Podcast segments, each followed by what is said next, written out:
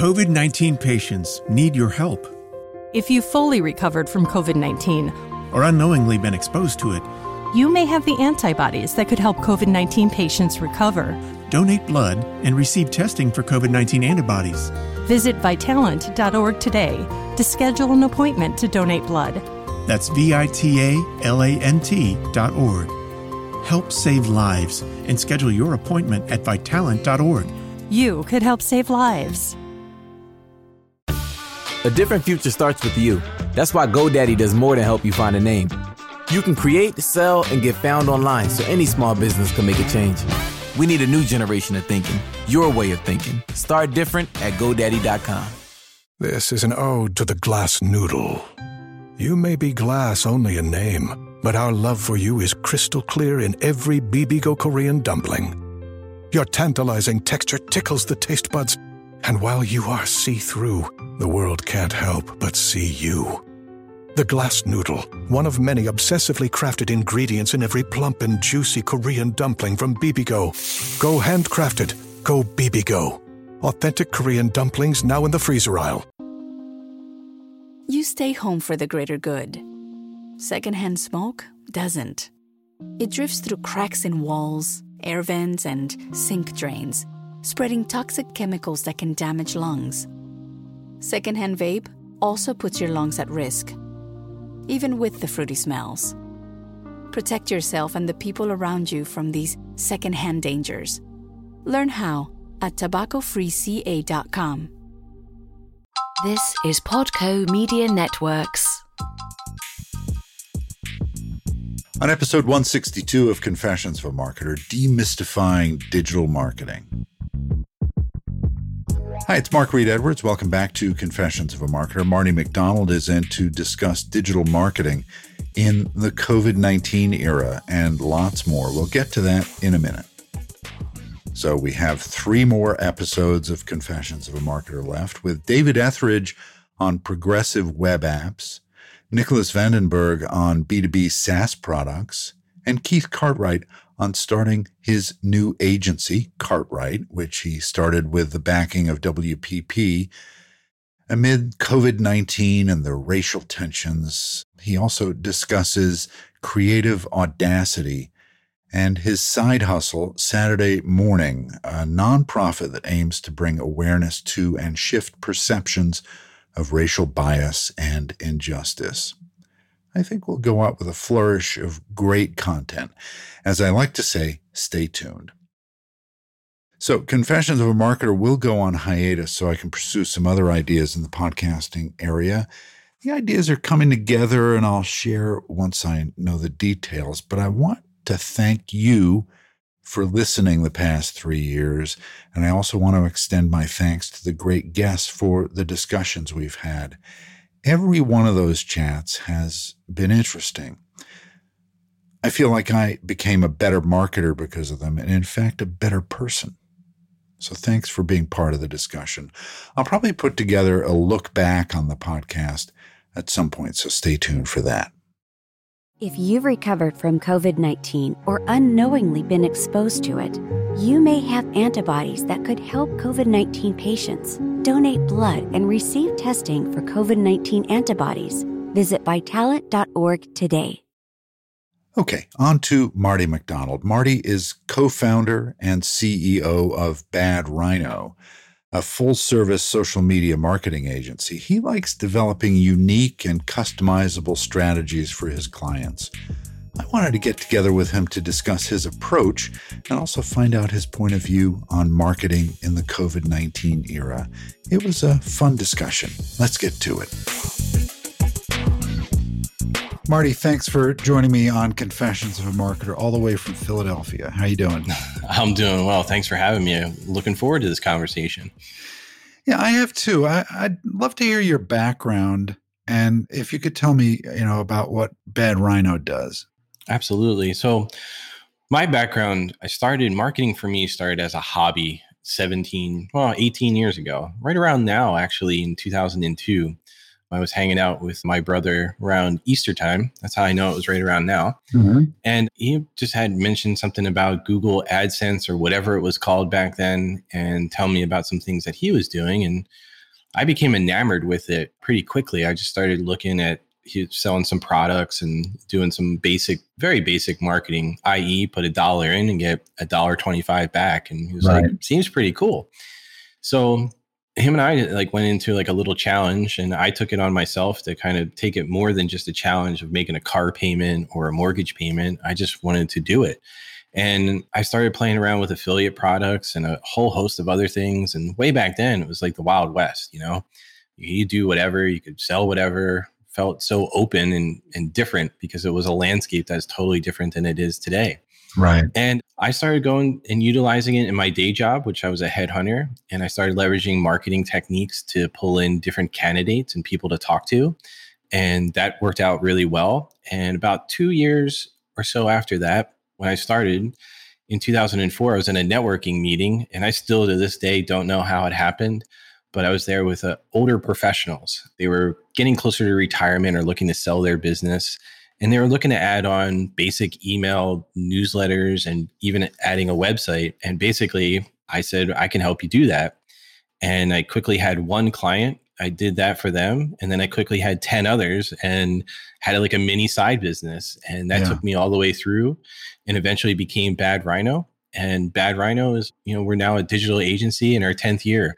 And we started off and we still do lead with social media marketing. Yeah. So you made it through the Great Recession 12 years ago. my marketing actually helped me do that Yeah, yeah, and and now we're facing COVID 19 Mhm. And what do you see going on there from a digital marketing perspective?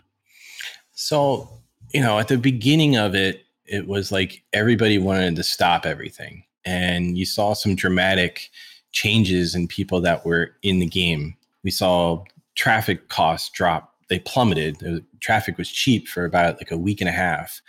And that's because everybody was retooling everything. And then what we saw as things progressed is an increase in our services as well as an increase in ad spend, but a little bit differently. We also saw the numbers go up pretty high, which has been interesting. So when things first started, everybody paused, so traffic became a little bit cheaper. Mm-hmm. The people that were in it and the clients that stayed in there were like, wow, this is awesome. We're getting more traffic and better all the fun acronyms CPC, CPM, et cetera. They were all excited about it. But then as more and more people jumped in, and then you had a lot of people who hadn't been doing any advertising online, they jumped in as well because it's a great avenue right now. Everything started to spike up. So it's been an interesting ride when you have, you know, something that you can't control that's basically controlling every aspect of your life to a certain degree. Yeah, yeah, it turned the world upside down, but it has pushed. For example, I know a lot of people in the event business, Mhm. and events aren't happening anymore. They're happening online. So things are moving from the physical world to the digital world.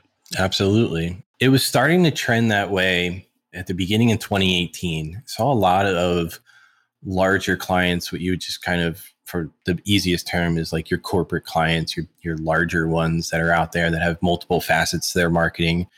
You started to reach out and start to incorporate things, not necessarily Zoom meetings for everything, but started introducing more along the lines of virtual events to Mhm. supplement their live events. What they were finding were people were traveling, but they weren't enamored to travel as much. So they're trying to catch both sides of it. Say, maybe you're only sending one person to this event, but we want you to get a full experience. So the trend is was there. We saw it early on, and it is something now that is just moving full force because you're not having any events. You don't have any events on the calendar. And a lot of many companies use those events as huge revenue generators. Yeah. They're a huge expense, but they also get a very big ROI and they invest in them.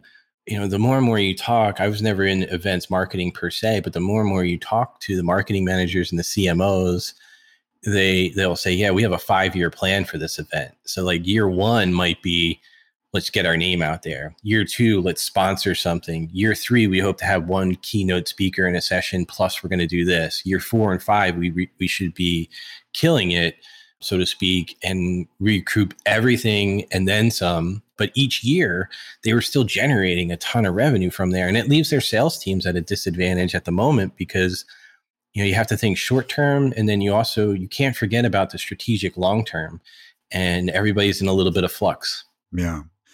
So I, w- I want to talk about your business and what you mm-hmm. do. And I want to find out how you help clients with digital marketing to not just do digital marketing, but get results. Sure. Yeah, I think, well, I don't think, I know we've always been results based. We have clients that work with us just from a brand perspective and they want somebody to manage their presence. We do that as well but everybody wants some sort of result. In fact, I mean, I've never really entered into anything marketing wise without trying to get, you know, a short term goal and then a long term goal and then what success looks like on both of those. So we always try at the outset at the best we can because you do uncover many landmines as you go through. But we try to uncover what are your goals with this? You know, what are you trying to do? Where are your clients? Where are your customers? What do they look like? What's your best customer? And not necessarily create avatars. That's kind of thrown around a lot. Like we got to create these four or five customer avatars, blah, blah, blah. What I want to do is get into the data. My team does a great job of starting to pull out that saying, all right, let's take a look at what you're currently doing and where your success lies on digital. And if they have had some success, you start to mine that success and you start at that point say okay this is what we want to do because we know it works but here's what we can do to tweak it and help them understand where the results come from. You know many times you'll start a campaign and say it's a paid campaign specifically for one product and you'll see a jump in another product that they have on their site. And sometimes those things you know you, you have to understand and how it works. And educating the client is usually huge on actually what those results are. Many of them just look at it and say oh we just want revenue. Okay great. But you're missing the bigger picture like who's coming to your website? Where are they staying on your site? How are they doing that? And i'm just that's mainly an e-commerce example i'm giving right now. Yeah. But you want to make sure that you understand when the traffic is coming in where they're going what they're doing and how they're taking action in other times you really want to make sure everybody's on the same page with that strategic goal you know like what's your brand what types of content do you want to get in there? Because you know we have clients in the same industry obviously and you'll talk to one and they're so happy with a ton of engagement more email opt-ins you know a whole host of things that don't necessarily directly ring the telephone or make the cash register go and then you have other ones that are only focused on the bottom line and it's just they're both happy because we're driving results but you have to understand what they want to get out of it and that's really the key on the front end because we've missed the mark early on and saying okay we're just driving the sales or we're just driving this and that wasn't what the client necessarily wanted. So you want to listen to them and then help them understand where these results come from. And to just kind of sum it up is like you almost want to demystify what digital marketing is for them because many don't know, surprisingly, even in 2020, they don't understand how it all works together, especially when you're running on multiple platforms and have multiple page strategies along with you know large content pieces that are going out. Some people think I've got a website. So doing digital marketing, right? Mm-hmm. Yeah. I mean, there's so many different levels. And I always thought like six years ago when we we didn't rebrand, but we made a focus to become more of a digital agency at Bad Rhino, where we did provide just about everything and still do through partners and through our team. I had this whole thing. I'm like, wow, people are finally understanding this. And I couldn't have been more wrong. And it's because the internet and social media, which is kind of one and the same now, they've all been growing together and they change so rapidly. Even when you don't have a, a pandemic going on, things change rather quickly. And it's keeping up with that. What you find is some people love the marketing thing like I do. Like you can market the same way or very similar that you did 100 years ago. The mediums have just changed. You just have to tailor that message to a Facebook or an Instagram, et cetera But I always thought, you know, six years ago when we went through that little change in our organization, that wow, people are really getting this. And it's again, it's not that they don't understand some of it, but they just don't have time to keep up with it because they have other things that they do. And that's really where Bad Rhino comes in as our agency and fill that gap if they have a team or if they don't have a team at all, you know, we can do the whole thing. Yeah.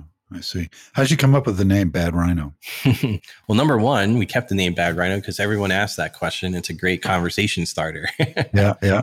But my business partner, Rich, who's awesome and pretty much the exact opposite of me in many ways, which makes us great partners. Yeah, that's good for a business, isn't it's it? To have huge. different yeah. skill sets and different personalities. Yeah, he is. I can't speak highly enough of him. One, he's a very smart guy, and but two, he is the exact opposite of me. I'm big picture, think two years down the road, what else is coming. He thinks day to day and kind of keeps everything rolling, which is awesome. He came into my office. We were actually working together, my last job actually, and uh, his too. And he came in my office and said, I'm looking to do something different. I don't want to do this anymore. And I was mm-hmm. like, well, you have to work through the end of the year because you agreed to give me six months. And he started laughing. He goes, no, no, no. He's like, I'm not going to walk out on you. And he came up with a concept, and this is 2010, remember, of creating an agency just around social, mm-hmm. right? And there's no paid platforms. There's no really way to track anything. But he had started a brand called corneronthejob.com where he was helping job seekers in 2007, 8, and 9 with free advice. And he built the brand 100% on social media, all organically. Hmm. And he's like, I feel like this is going to be something that, you know, is going to really take off. And at the time, I was sitting there looking at my desk, and I have a note from the CEO and the CFO to develop a recruiting strategy around social media. He's talking to me about a couple of things that just came across my desk like a few weeks ago. And I said, All right, Rich, and here's the, where the name comes in. I said, If you come up with a cool name, I'm in. I'll help you get started at least. And it's incentive, right? Yeah. And knowing Rich, and this is why we're good business partners, I'm like, Rich is going to look at this 85 different ways. It's going to take him two weeks. He might even forget that he had this idea. And let me just see what happens. Well, he came back in my office about 45 minutes later raced the whiteboard, wrote down 12 names. I can't remember the other 10, but one of them was Moosehorn and the other one was obviously Bad Rhino. And that was the day it was born. And we started building it off from there. So tell me about building that business and what uh-huh. the experience was like. I started my own consulting business about 10 years ago. And what I found is that things start to happen when you commit to doing it. So Absolutely. until if you don't take that step on off the plank, you know, you'll never start it. And so mm-hmm. so you have to have kind of a little bit of you know luck first of all and sure. you have to have some guts to actually take the step to leave the comfort of a corporation and start your own business. Yeah well it wasn't the first time i was involved in a startup. I mean i wasn't a principal but i was involved as an employee so i knew like what i was getting into from that standpoint and when you do you're 100% correct. You don't really get the full gist of it until things start happening and you do push off the edge of the dock and just go out to sea and you're just wandering around. I think like the two biggest things when you do that is you have to be in the right mindset, right? So the first one was as best I could to make sure financially you're kind of set. And if I had to go back and do it again, I probably would have built like at least another three, four months of reserves. yeah. But I also yeah. tell you too, if I didn't jump off at the point I jumped off, we may not be here. We may not be having this conversation, right? So there's like a fine line. Like you have to trust yourself, but then you're also going to second guess yourself the entire time, right? So it does take a ton of guts. And anybody that does it, you know, I'm always interested in talking to those people, but I'm also interested in talking to people that had failing businesses as well. And sometimes that doesn't make a ton of sense to some people. Like, well, why would you listen to them? like, you can learn a ton as long as they're open and honest about what they went through from that. And it's always interesting. The mindset you have to have is like you said, you know, you have to be ready to go. And once you go, there's no turning back. And, you know, when we started, Rich took over the lion's share of everything at first. I was tied into some stock options that I couldn't get out of and I didn't want to get out of until they matured.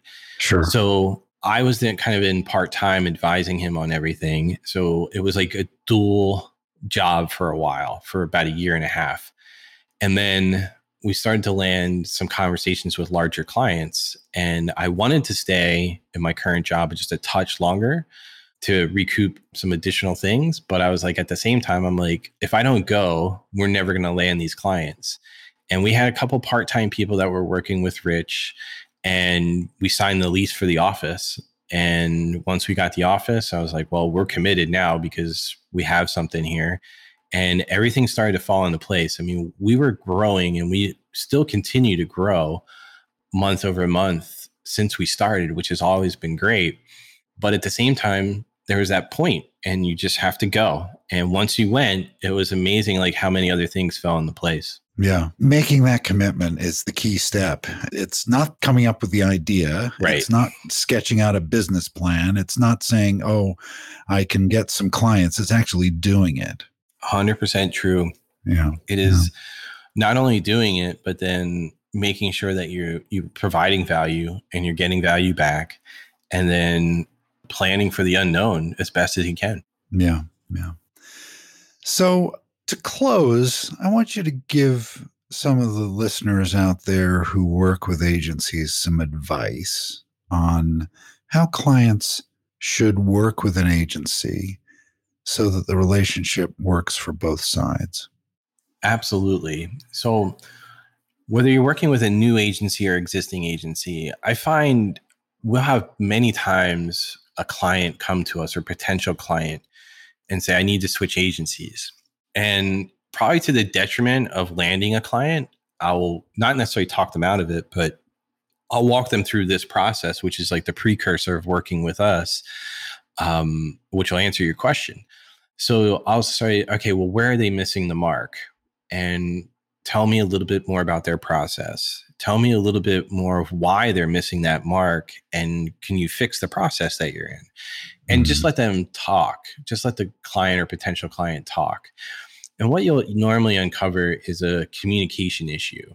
Now the communication issue can either be repaired or it can't be. Well a lot of times what i find with our larger clients is that they're getting bounced around from account manager to account manager so there's no cohesiveness um, and they're frustrated by that. And that's somewhat hard to repair because even if that agency comes back and says, I guarantee you this person will be the account manager, there's really no guarantee there that they feel comfortable with. The next thing is, is just talking to them again about those results. Like, what did you expect? And then talk to them about, all right, well, what were you spending to get that result? What's your cost per lead in your business for a sale? What is a good, you know, lead? Is it if I give you $200 leads and they close, would you be happy with that? Do you have enough margin in there or whatever the number is? Sure. And just sure. start to feel through those things. And then advise them on, you know, whether that's fixable or not. So the main points there is that's the starting point of the conversation. But if someone's going to hire an agency, what you want to look for is that you internally have an understanding of what you need out of that relationship.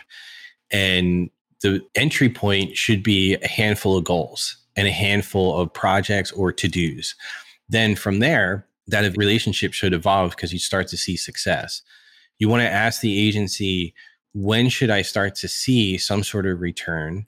And if that agency says day one, they're probably lying. They're crazy. Yeah. right. Yeah.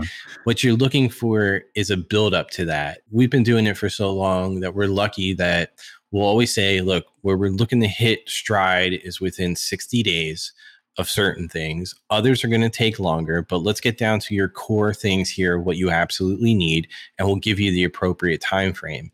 And we'll start to work off of that. And then expectations what we do is we provide them with a whole 100 day schedule.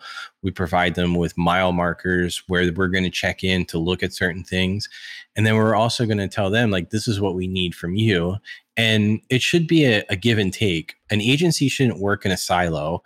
and the client should be giving the, that agency as much information as possible so that they're not guessing on things and if you can just communicate at that level you're going to eliminate any problem that you have with any agency. Now the caveat to that is many times we get work from a new client because the agency was basically couldn't do what they said. So vet your agency and make sure when you go to sign on that you ask them the appropriate questions don't necessarily rely on just references. They're a huge part of it. Mm-hmm. But at the same time, you want to just ask them the questions that you're trying to get done and the success that you want to see with that agency. And that would be my short version of that, you know, answer. Yeah, one thing that you want to avoid having happen that does happen occasionally between client and agency is an us and them kind of yes. feel. It should be a team, right? It should be as cohesive as possible. It's tough to have some of that cohesiveness at times, like ones that we're working with when we're working with our marketing department and somebody on my team is working with them. I'll always say to our account manager, make sure you over communicate a bit. You want to make sure that, you know, on a Friday, don't be afraid to send out a quick email around lunch or call or text message or whatever or something in a Basecamp or a Slack and just say, Hey, I hope you guys are having a great planning a great weekend make sure that everything's covered. If I missed anything this week or you need anything, let me know. And I said, because most of the time on a Friday, that's when somebody's either starting to check out, but they're planning their week. And it's just a little comfort level like that. Yeah. Hey, we're on top of things. And that gets lost in the shuffle if you're operating in that silo. And if you do that and you lead that way, many times the clients will start to follow and they'll give you a heads up earlier rather than dropping a bomb on you, so to speak, last minute where everybody's scrambling. Yeah. That happens, really? happens a lot, more than I'd like to admit for sure, but it does happen. Yeah. yeah. Well, that was great advice, Marty. Thanks for being my guest here on Confessions of a Marketer. Uh, thank you. I appreciate it. It was a pleasure having you here. All right, next time, David Etheridge on progressive web apps. Confessions of a Marketer is a trademark of Podco Media Networks, and this episode is copyright 2020. I'm Mark Reed Edwards. Stay healthy and see you next time.